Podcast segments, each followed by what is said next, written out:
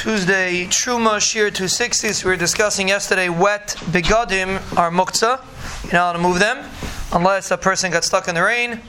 Then he is allowed to move the beged. Chazal did not aser over there. There's another case we mentioned briefly yesterday that Chazal did not aser, and that is if a person uses a towel to wipe something up and his towel is soaking wet. Now we're not dealing with a person that his towel was wet from before Shabbos, dealing with a person that's towel became wet on Shabbos. So then the halacha is that towel Chazal did not aser, and uh, they did not aser this din that you're not allowed to move it, and therefore if a person has a soaking wet towel, you have to make sure you don't squeeze it, but you're allowed to move it to wherever you want to put it until after Shabbos. And of course, you don't squeeze, you don't do anything with it because you don't want to be uh, over the Issur of Sechita, but to move it is not a problem. And there's another halacha regarding cleaning up, and spon- that's regarding sponges. Sponges are considered muktzah if they're wet. They're just as serious. If they're wet from before Shabbos, they're as serious as we discussed before. If they're dry, person has sponges in a sink, they're not soaking wet, and they're not even if they're not completely dry, but they're technically dry. So they're considered a kli shemelachto l'issur or a sponge, and it's meant to be used. It's something it's meant to be. Its main function is Isra on Shabbos.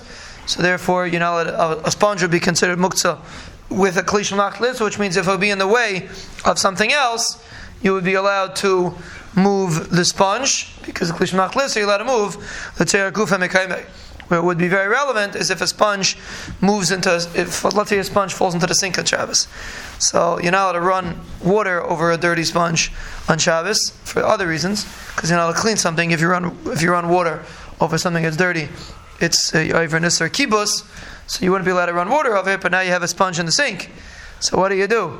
Are you allowed to, uh, so seemingly it would be muktzah, you wouldn't be allowed to take it out of the sink, and you'd have to either climb on the counter and kick it out, or figure out another way to get it out without uh, being over muktzah.